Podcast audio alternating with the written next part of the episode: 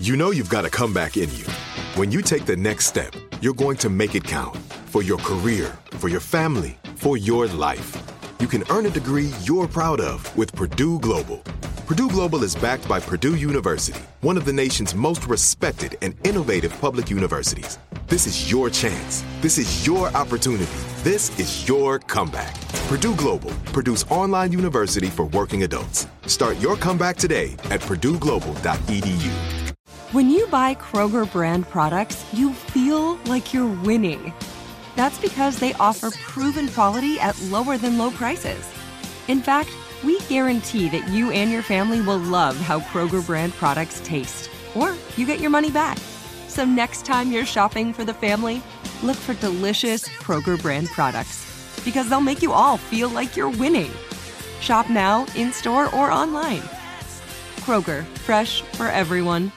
Are you looking for the perfect move in ready home this spring season? Now's the time to buy at Fisher Homes. For a limited time only, enjoy below market interest rates starting at 5.375% APR, 6.139% APR. With these exclusive lower rates, you can save hundreds on a move in ready home and start enjoying the benefits of home ownership even faster. Schedule your personal tour with one of our new home specialists at FisherHomes.com and make this spring the season you find your perfect home sweet home. Financing provided by Victory Mortgage, LLC, NMLS 461249, Equal Housing Lender. You know what's unsettling? Thinking about how easy it would be to push the nuclear button. You know the one, the big red button. Nukes go flying and millions of people instantaneously evaporate. You know you shouldn't, but you still kinda wanna push it. It's right there. That button. Button pushing. It gets so much easier to talk of how many tens of millions of deaths are acceptable when one is removed from it. This guy gets it.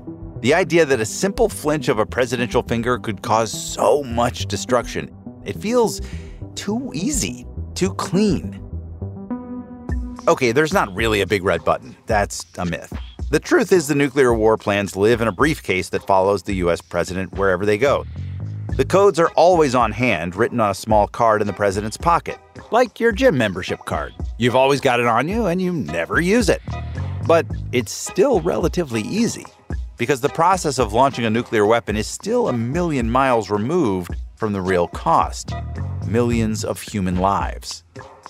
In the 1980s, people were pondering this problem how to make the weight of pushing that button just a little bit heavier.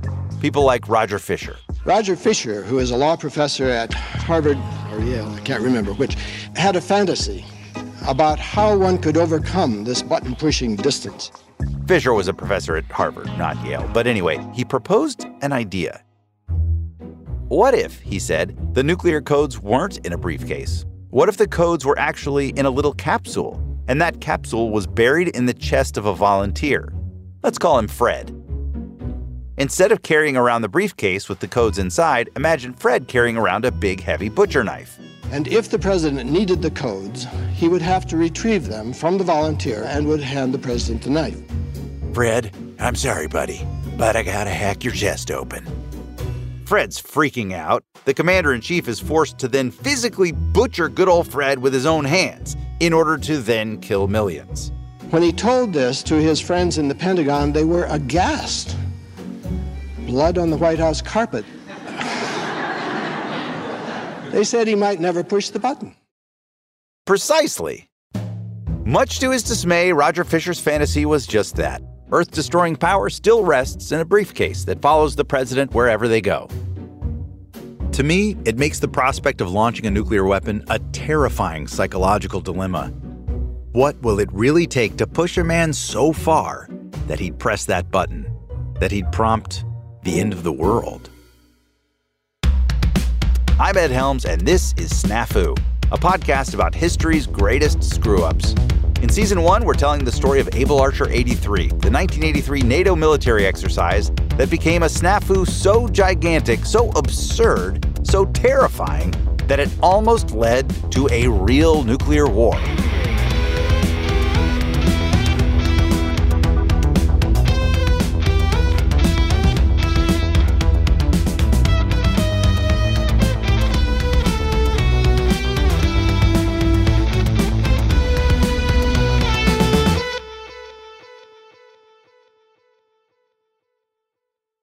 In order to trace what happened during Able Archer 83, we need to get to know the players at the heart of this story.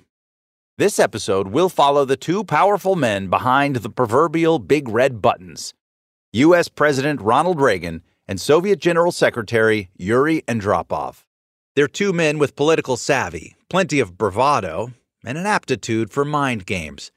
The question is would they push each other too far? How do you do, everybody? Hey there! I'd like to introduce myself. Please do. My name is Ronald Reagan. This was it, where it all began. It's the late 30s, and a young Ronald Reagan introduces himself to moviegoers in the trailer for his first film, Love is on the Air.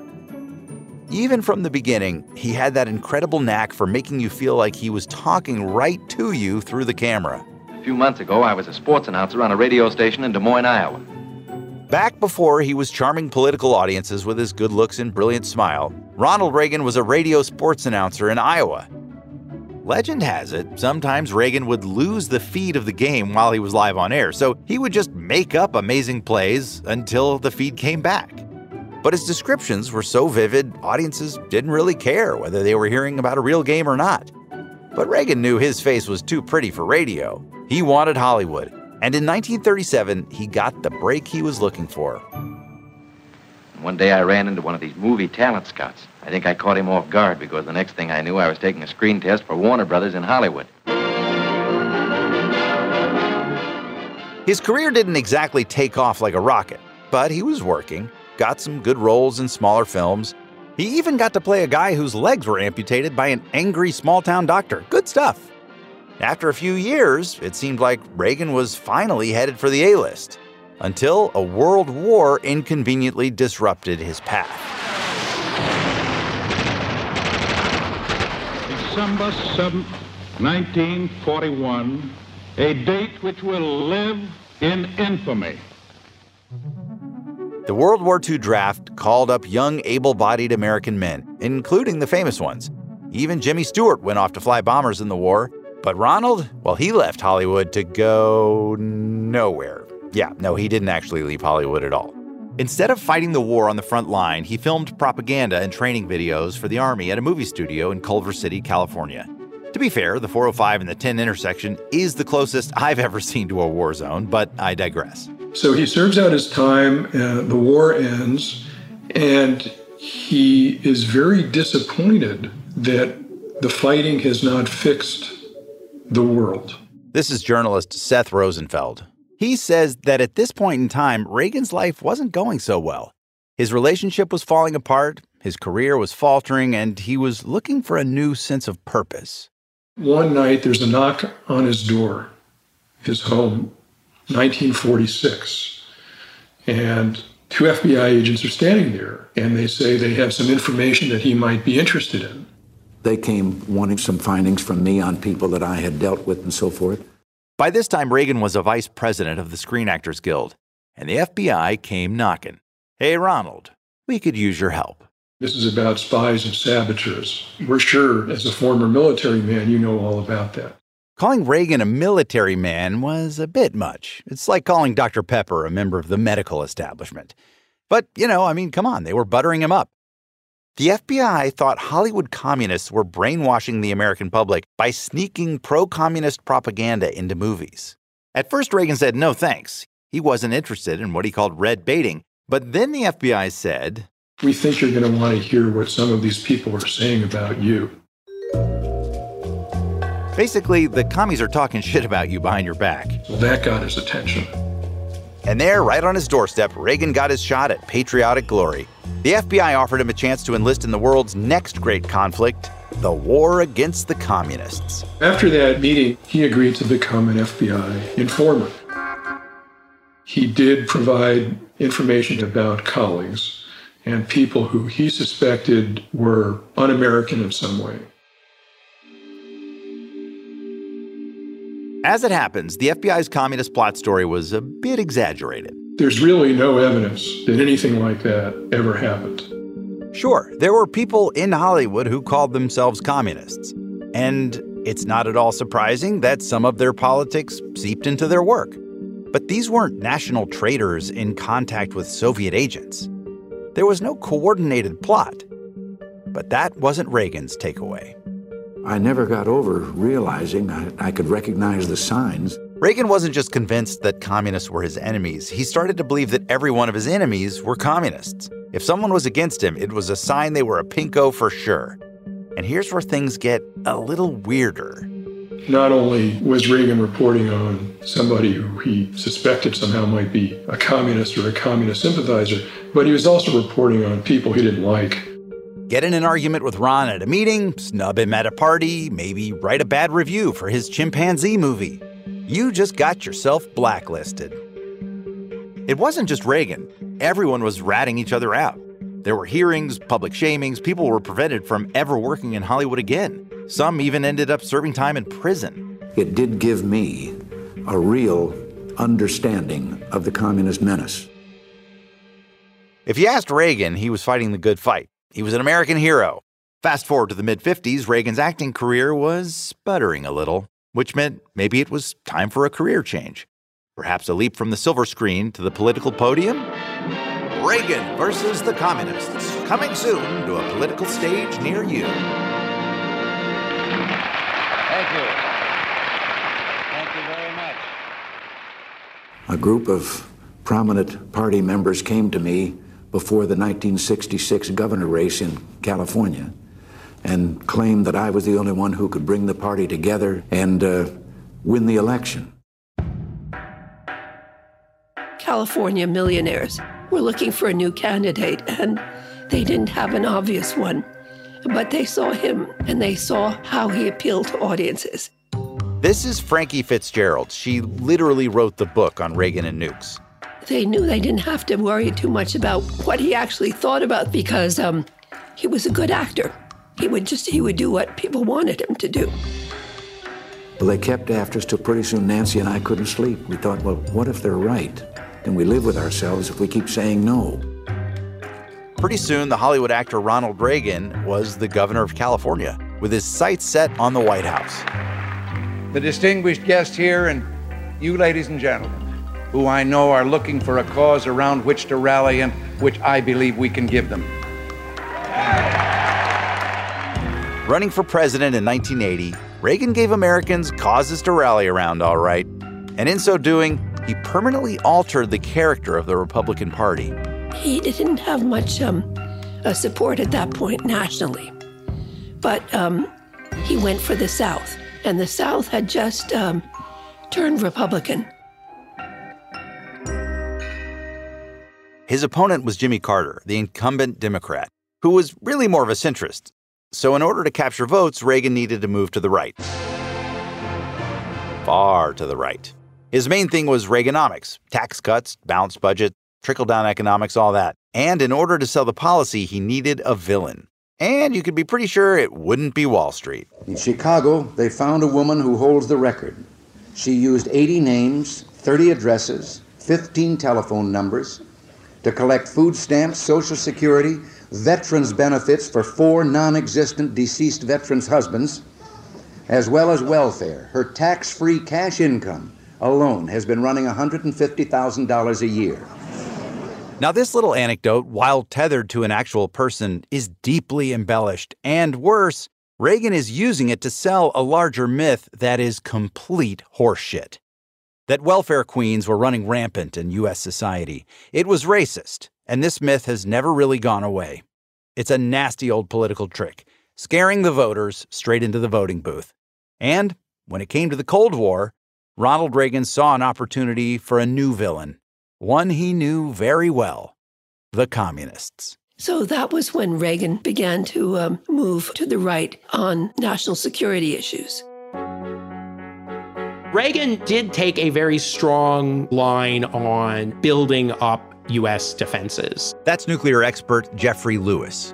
Reagan was hawkish in a way that alarmed not just Democrats, but many mainline Republicans. Reagan was hawkish, but he didn't actually want to fight a nuclear war. In the same breath that he spoke about building more weapons, he always talked about how awful a nuclear war would be. He said he dreamed of a day with no nuclear weapons. A bit confusing, I know, but the idea was this in order to maintain MAD, mutually assured destruction, the US needed to match the Soviets' nuclear strength. That would be the only way to keep us all safe.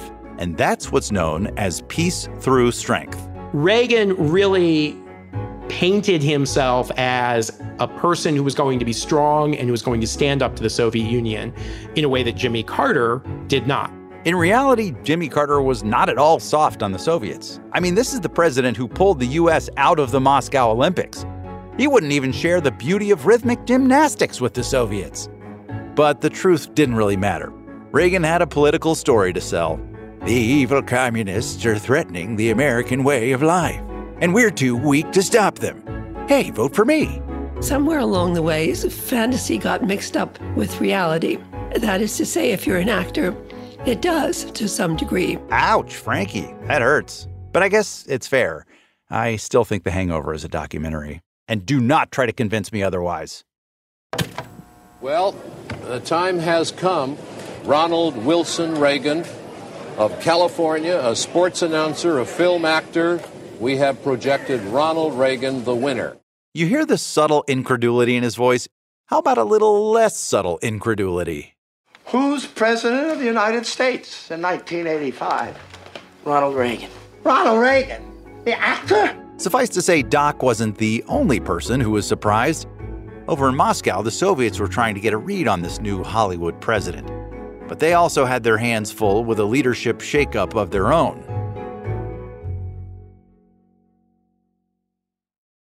Are you looking for the perfect move in ready home this spring season? Now's the time to buy at Fisher Homes. For a limited time only, enjoy below market interest rates starting at 5.375% APR, 6.139% APR. With these exclusive lower rates, you can save hundreds on a move in ready home and start enjoying the benefits of home ownership even faster. Schedule your personal tour with one of our new home specialists at FisherHomes.com and make this spring the season you find your perfect home sweet home. Financing provided by Victory Mortgage, LLC, NMLS 461249, Equal Housing Lender. Good sleep should come naturally, and with the new Natural Hybrid mattress, it can. A collaboration between award winning mattress brand Leesa and home design favorite West Elm, the Natural Hybrid is the culmination of these two companies' shared values premium materials, meticulous craftsmanship, and sustainable practices. Made with natural latex, responsibly sourced natural wool, and environmentally safe foams, the Natural Hybrid elevates your sleep sanctuary. Indulge indulges your senses and supports a greener tomorrow. Plus, when you purchase the natural hybrid, you're also helping fuel Leesa's work with shelters and those in need. Since 2015, Leesa has donated more than 40,000 mattresses to ensure children and families have a safe place to sleep. Don't put off a good night's sleep any longer. Get a Leesa mattress today for a sound sleep tonight. Visit leesa.com slash iHeart. That's L-E-E-S-A dot com slash iHeart. I'm late. I'm late for a very important date. Time is running out to score adult theme park tickets at child prices from Undercover Tourist. This summer, make your Walt Disney World vacation more affordable than ever. Escape into a place where magic has the power to transport you into stunning worlds and your favorite stories for less. Buy from Undercover Tourist, an authorized seller, and link to official Walt Disney World apps so you can add on Genie Plus and Lightning Lane upgrades easy. Book your adult theme park tickets at child prices with Undercover Tourist now and save. UndercoverTourist.com.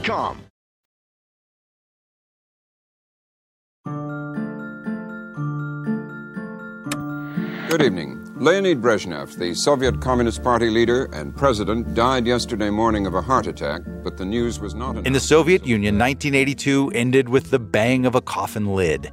Brezhnev was dead, and his successor emerged from the shadows. Yuri Andropov, former chief of the KGB, or secret police, was named chairman of the funeral committee, possibly a sign that he could succeed as party leader. When Leonid Brezhnev died at the end of 1982, Yuri Andropov, former head of the KGB, stepped up to become the leader of the Soviet Union. Yeah, the head of the KGB took over.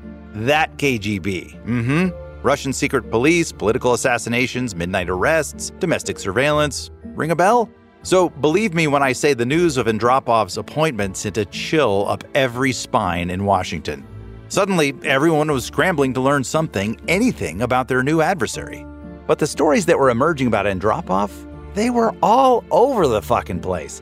Some said he spent his youth as a boatman or a film projectionist. Others say Stalin almost killed him in the Soviet purge, or that he was the mastermind behind the Berlin Wall, or that he plotted the death of the Pope. It was difficult to get a sense of him, to figure out what was true biography and what was lore. What people were left with were mostly just photographs. His icy white hair was always combed back just so, the thick black rim of his glasses kind of merging with his wily eyebrows, his face always entirely expressionless, not giving a damn thing away about what he's thinking. So, when it comes down to it, as you might expect from a KGB man, Yuri Andropov was a total mystery. Yuri Andropov is, I think, one of the most interesting Soviet leaders. This is Simon Miles, a Cold War historian. So Andropov was definitely a man of the system, as we say. He started his career in the party and he finished his career in the party. It was actually more complicated than it sounds because throughout the middle of the 20th century, the party was constantly shapeshifting, as were its rules, norms, and expectations. So to remain in the party's good graces for so many years was a feat all its own. He's a remarkable man. I read his speeches very carefully. He managed always to be a centrist, whatever it meant to be a centrist at that particular moment. A great master of political maneuver. Andropov rose through the ranks of Soviet politics, slowly gaining more and more power and eventually demonstrating a particular talent for brutal policing. He became head of the KGB in 1967 this is historian Douglas Selvage, who specializes in the history of Soviet secret police and propaganda. Once uh, Andropov uh, took over the KGB, he began to issue new regulations, push for new laws, new ways to prosecute people for anti Soviet agitation or propaganda. As head of the KGB, it was like Andropov became a twisted Soviet Santa. Through his staggering surveillance network, he sees you when you're sleeping, he knows when you're awake, he knows if you've been bad or good, so holy shit, you better be good. This was a naughty list you did not want to be on. He actually created a new division within the KGB responsible practically just for suppressing internal dissent. And One that was especially dealing with intellectuals or people who had contacts to Western journalists or the West. One story goes that when he was hiring someone new for his KGB office, he didn't bother to interview anyone. One candidate said, Let me tell you about myself, to which Andropov replied, My dear boy, what makes you think I don't already know everything about you? Yeah, the British accent's mine. I was taking creative license. I just thought it sounded more kind of like a movie villain. Because that's kind of what he is, right? I mean, this dude was frickin' scary. All you had to do was sing the wrong protest song, and you'd get scooped up by Andropov's trash collectors. He is having Soviet dissidents sent to state mental facilities. Of course, if you're diagnosed with uh, there was a special diagnosis, sluggish schizophrenia, it's very it's even harder to get out of a mental hospital than to get out of prison. He was a perpetrator of some really horrible things. And yet, in 1982, as he stepped into the role of Soviet leader, rumors began floating around about Andropov that he loved Western art, literature, folk music, a real Renaissance man. So, at the same time as he's sending these people to state mental facilities, he's happily sitting around a fireside in the Caucasus Mountains with the head of the local Communist Party singing their songs and playing them on a guitar and roasting, you know, sausages on sticks and things like that. There seems to be some controversy about uh, Andropov. There's a suggestion that some of his um, political aides mm. leaked through the Western press what some are calling disinformation about his being a closet liberal, a man who likes Western art, is a very urbane intellectual. What is your view of him? Part of it is the complexity of the man himself, I think. Complexity. That's the best they could do on good old PBS back in 1982. Throw their hands up in the air and just kind of shrug. Goes to show when it comes to Andropov, everything you learn about him should have an asterisk and a little footnote that says, maybe. Andropov is ultimately a mystery in this because he turns out to be an old sick man dying. Oh, yeah, one more thing you should know about Yuri Andropov. When he became the leader of the Soviet Union, he was practically on his deathbed from kidney failure. Keep in mind, if you complained about the Soviet Union too much, he'd probably have you and your family murdered, but yes. He'd kill you, then sing songs at your funeral. Permission to not feel bad for him. So here's where we are. In one corner, we've got Ronald Reagan, newly elected American cowboy who does not keep his distaste for the communists on the down low, campaigned on the promise of building more weapons. And in the other corner, Yuri Andropov, who nobody really knows anything about except for the fact that he likes to squash dissidents and he's dying of kidney failure. I'd buy a ticket to this fight. That's right, Ed. The atmosphere is electric. We've been waiting nearly 40 years to see these two sluggers enter the ring. Who's going to land the first punch? Well, that's anyone's guess. One thing we should probably get out of the way this nuclear missile standoff is basically just a big dick measuring contest. I'm not being crass. This is an idea straight out of academia. A young professor named Carol Cohn wrote about it in the early 80s. She said that U.S. defense intellectuals, the guys who literally shape our nuclear policy, talked about nuclear war in a way that was overtly erotic. Nations without nukes were called virgins. They talked about the creamy foam of mushroom clouds. Nuclear blasts were called orgasmic whoops. I- am not joking. And according to Carol, apparently the men kept touching the bombs, like stroking them, even asking her, Hey, Carol, do you want to touch it? It sounds like harassment, but Carol says they were totally unaware of the innuendo. Honestly, to me, it sounds like a bad stand up routine. The point is, at the peak of the arms race, nuclear weapons became a very unsubtle metaphor for one's manhood, which made nuclear policy awfully susceptible to the good old fashioned inferiority complex. When Reagan comes into office, and this is where the war scare comes in, he has this very partisan idea that the US is weak and the Soviets are strong and we have to fix that. Oh, yeah. Reagan's campaign message, that whole thing about Soviet strength and American weakness, it's totally and utterly incorrect.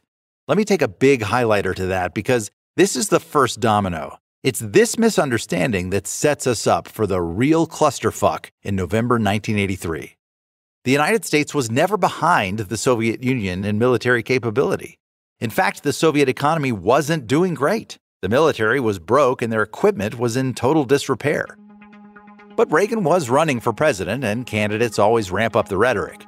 Of course, now that he is president, surely he'll get the real intel. He'll realize the Soviets are not an actual threat and cool down all this talk about building more bombs. Right? Ronald Reagan, having campaigned on being tough, is not going to stand up and say, oh, that was just for the cameras. I'm actually an old softy. I love borscht. He's not going to do that. He truly believes that the Soviets are strong and we are weak, and he has to restore his strength. And Andropov, trained to be paranoid, assumes that Reagan must be up to something. And I think when he hears Reagan talking about how the Soviet Union is strong and America is weak and America has to get stronger, Andropov knows it's the other way around. And he thinks that Reagan is lying, right? That Reagan is deliberately distorting the truth in order to exploit the Soviet Union's weakness.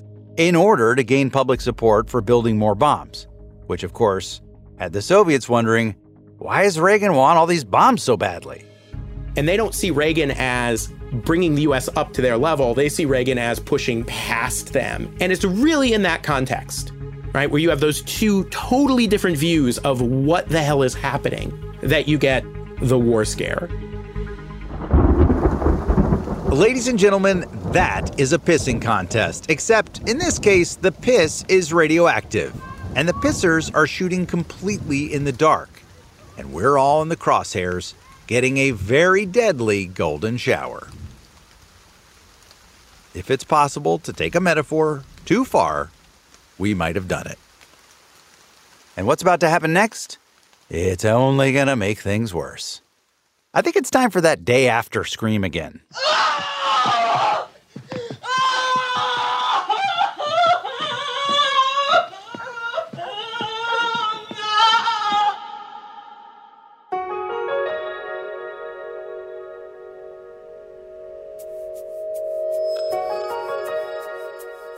When Andropov and Reagan came into power, they weren't just on different pages, they were reading from entirely different books. arms negotiations were closed, but a chilly Cold War relationship does not necessarily a nuclear crisis make. In order for things to spiral out of control during 1983's Able Archer exercise, things needed to get a lot hotter. And they did. I was born in Hungary. My father was in the Soviet military, so we moved a lot. This is Svetlana Savranskaya. I work at the National Security Archive as Director of Russia Program and Senior Analyst. Svetlana works in DC now, but she grew up in the Soviet Union, where she was constantly told that the United States was a threat, that they could attack at any time. My father was very devoted communist. Like uh, he actually believed seriously. I remember when I began asking questions about nuclear weapons and possibility of war much later in maybe in high school uh, he was always saying that well of course we have to defend ourselves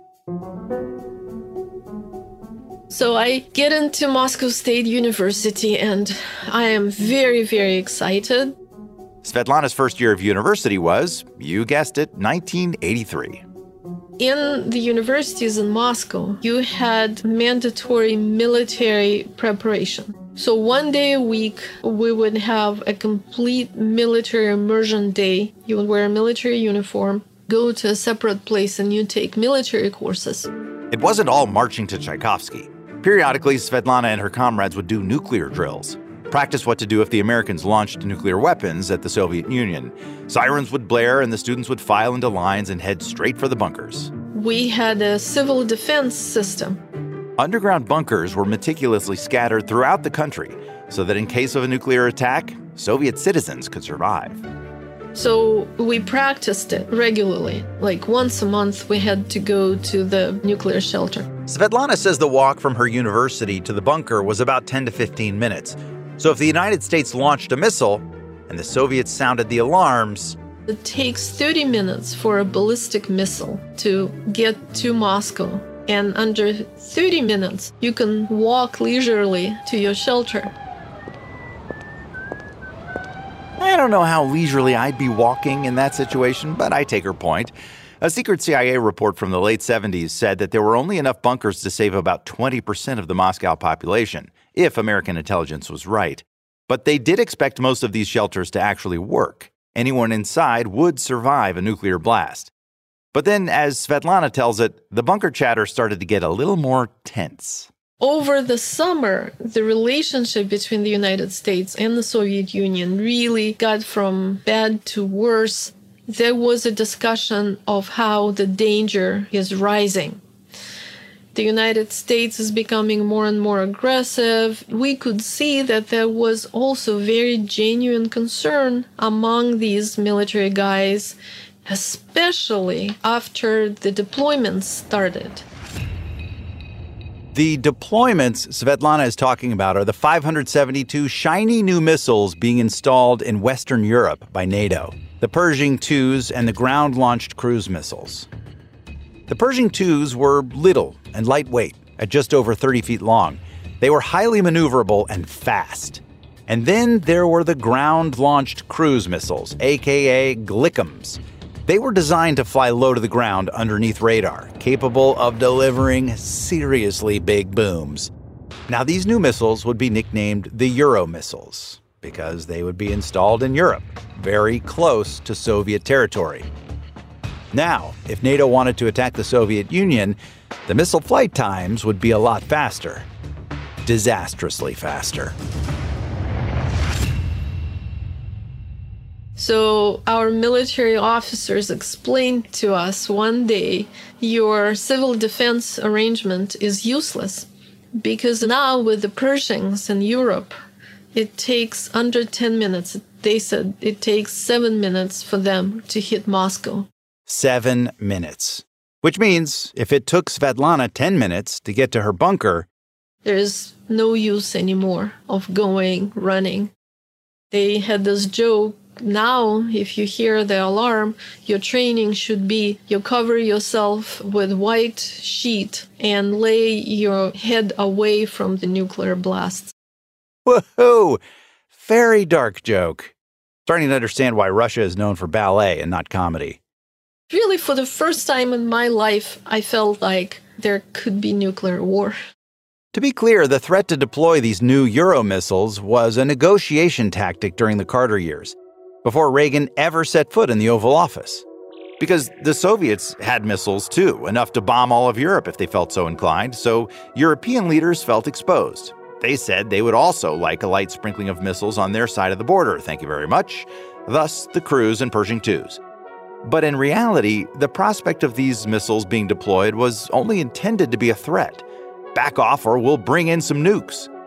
But when Ronald Reagan entered office, he and the NATO chiefs made good on that threat.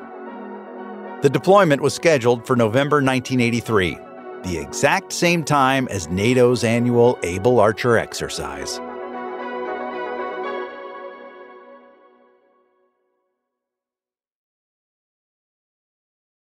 Are you looking for the perfect move in ready home this spring season? Now's the time to buy at Fisher Homes. For a limited time only, enjoy below market interest rates starting at 5.375% APR, 6.139% APR. With these exclusive lower rates, you can save hundreds on a move in ready home and start enjoying the benefits of home ownership even faster. Schedule your personal tour with one of our new home specialists at FisherHomes.com and make this spring the season you find your perfect home sweet home. Financing provided by Victory Mortgage, LLC, NMLS 461249, Equal Housing Lender.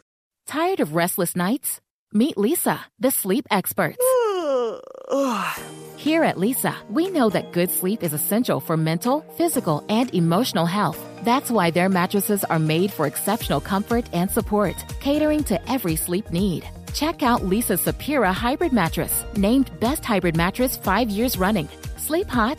The Chill collection is built with cool to the touch top fabric and layers of high density comfort foams, all intended to remove excess body heat while maximizing comfort. With Leesa, getting a new mattress has never been easier. Delivery is free, and you have 100 nights to try out your mattress in the comfort of your home. Don't spend another night dreaming of better sleep. For a limited time, save up to $700 off select mattresses plus two free pillows. Go to leesa.com forward slash iHeart for an additional $50 off mattresses and select goods. That's L E E S A dot com forward slash iHeart. Exclusions apply. See leesa.com for more details.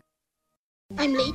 I'm late for a very important date. Time is running out to score adult theme park tickets at child prices from Undercover Tourist. This summer, make your Walt Disney World vacation more affordable than ever. Escape into a place where magic has the power to transport you into stunning worlds and your favorite stories for less. Buy from Undercover Tourist, an authorized seller, and link to official Walt Disney World apps so you can add on Genie Plus and Lightning Lane upgrades easy. Book your adult theme park tickets at child prices with Undercover Tourist now and save. UndercoverTourist.com. Make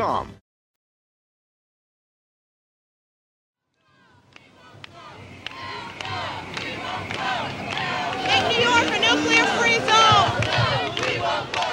The nuclear freeze movement was a grassroots movement that wanted to de escalate the nuclear arms race. Seth Rosenfeld again. Seth says after the announcement of the Euro missiles, people all over the world took to the streets in protest.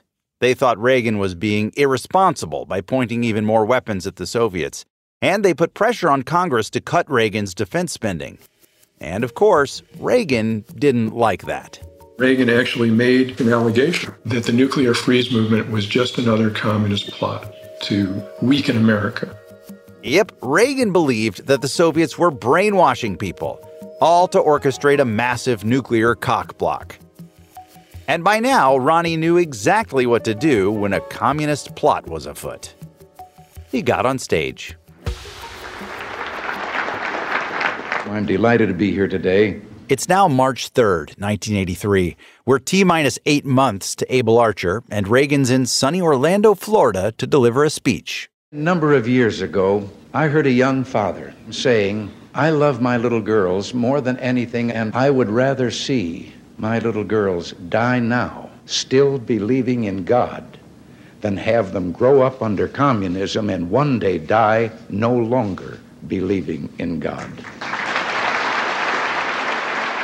Oh, okay. That's uh, pretty weird for a crowd to cheer on a father wishing for the death of his children. But the audience was the National Association of Evangelicals. And I think it's safe to say they take believing in God pretty seriously. Say what you want about Reagan, the guy knew his crowd. With the nuclear freeze movement on Reagan's back, he needed to remind the public why his military buildup was necessary. He needed to remind them who the enemy was, like he'd done a million times before. But this time, he would go a little too far. Let us pray for the salvation of all of those who live in that totalitarian darkness. They preach the supremacy of the state, declare its omnipotence over individual man, and predict its eventual domination of all peoples on the earth. The next words out of Reagan's mouth are a critical turning point in our Able Archer story. If all this nuclear tension was already soaked in gasoline, you might say Reagan was about to light a fucking match. They are the focus of evil in the modern world. I urge you to beware the temptation to ignore the facts of history and the aggressive impulses of an evil empire. An evil empire. Evil empire.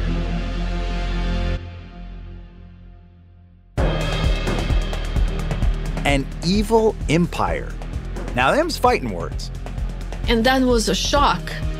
It was in all Russian newspapers. To the Soviets, calling them an evil empire was a step too far. They wondered was Ronald, my nuke is bigger than yours, Reagan calling them out because he was building up to an attack? Well, they wouldn't have to wonder for long. Good evening. President Reagan today issued a formal directive to the National Security Council to begin initial research on the space age missile defense system he proposed to the nation last night. Three weeks after calling the Soviet Union an evil empire, Ronald Reagan announced that he was building a new technology. He gave the public an irresistible pitch. What if the thing you're absolutely the most afraid of could suddenly vanish into thin air? We could intercept and destroy strategic ballistic missiles before they reached our own soil or that of our allies. He proposed a kind of magic shield, a technical innovation that would shoot down Soviet missiles from outer space. He called it the Strategic Defense Initiative, acronym SDI, and he would need a massive increase in his defense budget to do it. Now, a nuclear shield sounds like a comforting thought, but you might be wondering how the hell would you do that? Well, Reagan conveniently wrapped up his speech before offering much detail. There will be risks, and results take time, but I believe we can do it. In this speech, he said, We're going to make nuclear weapons obsolete by building these defenses. And he didn't say what the defenses would be, really, but people then began asking all of his aides what the defenses could be, and they came out with their own view of it. And whereas everyone in both houses of Congress and in goodness knows the Defense Department understood that he was talking about something that simply didn't exist and couldn't exist. In other words, it was bullshit. Fantasy. America didn't have the technology to block out thousands of incoming Soviet nukes. Hell, we still don't have that kind of technology. Reagan's opponents in Congress started calling it the Star Wars program because of how obviously it was rooted in science fiction. I got a bad feeling about this. Some scientists estimated that developing Star Wars would take 30 years and cost a million million dollars. But that didn't stop Reagan supporters from trying to sell the illusion with creepy ads like this. I asked my daddy what this Star Wars stuff is all about. He said that right now we can't protect ourselves from nuclear weapons. And that's why the president wants to build a peace shield. It would stop missiles in outer space so they couldn't hit our house. Then nobody could win a war. And if nobody could win a war, there's no reason to start one.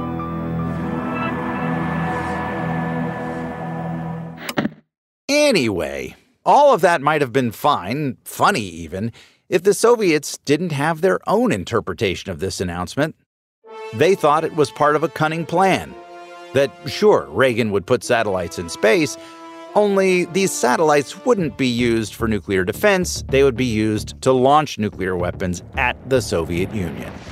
There was a certain hysteria among the Soviet leaders because what it meant to them is a blitzkrieg from space. And that would create a situation where the United States would have first strike capability. Star Wars, the new missiles in Europe, and the evil empire speech. To the Soviets, these three things added up to one conclusion. The United States was preparing a surprise nuclear attack against the Soviet Union. It was the only explanation. They were certain of it. What was Andropov to do? Well, for one thing, he needed to see the attack before it happened. He needed eyes on the other side of the Iron Curtain. And it turns out he had them. Next on Snafu, we leave the Oval Office and Kremlin to meet the spies in the field who would be forced to intervene during the Able Archer crisis. America is preparing a sudden nuclear attack on our country. It was moments like that that he really began to think I need to do something about this. I need to target the Soviet system, undermine it somehow, and try and damage it somehow. NATO was my uh, enemy, uh, and I went in to destroy it. I mean, this is just so utterly crazy. Stanley Kubrick could not invent this. Snafu is a production of iHeartRadio, FilmNation Entertainment, and Pacific Electric Picture Company in association with Gilded Audio. Our lead producers are Sarah Joyner and Alyssa Martino. Our producer is Carl Nellis, associate producer Tori Smith. It's executive produced by me, Ed Helms, Milan Popelka, Mike Falbo, Andy Chug, and Whitney Donaldson. This episode was written by Carl Nellis and Sarah Joyner with additional writing from me, Elliott Kalan, and Whitney Donaldson. Our senior editor is Jeffrey Lewis. I'm actually an old softy. Olivia Canny is our production assistant. Our creative executive is Brett Harris. Additional research and fact checking by Charles Richter. Engineering and technical direction by Nick Dooley. Original music and sound design by Dan Rosado. Additional editing from Ben Chug.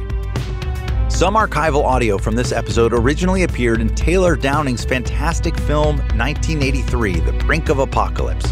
Thank you, Mr. Downing, for permission to use it. Special thanks to Allison Cohen and Matt Azenstadt.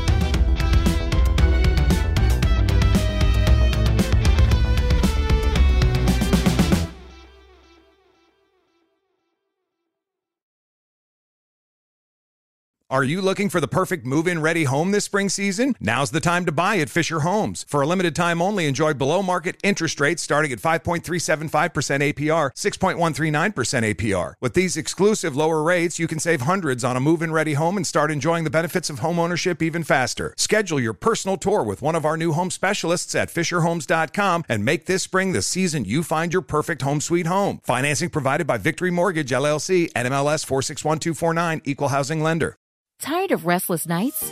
At Leesa, we know good sleep is essential for mental, physical, and emotional health. From memory foam mattresses to hybrids that keep you cool all night long, Leesa's mattresses offer exceptional comfort and support with free delivery and 100 nights to try out your mattress in the comfort of your home. For a limited time, save up to $700 off select mattresses plus two free pillows. Go to leesa.com slash iHeart for an additional $50 off mattresses and select goods. Exclusions apply. See leesa.com for more details. I'm late. I'm late for a very important date. Time is running out to score adult theme park tickets at child prices from Undercover Tourist. This summer, make your Walt Disney World vacation more affordable than ever. Escape into a place where magic has the power to transport you into stunning worlds and your favorite stories for less. Buy from Undercover Tourist an authorized seller and link to official Walt Disney World apps so you can add on Genie Plus and Lightning Lane upgrades easy. Book your adult theme park tickets at child prices with Undercover Tourist now and save. UndercoverTourist.com. Indeed.com.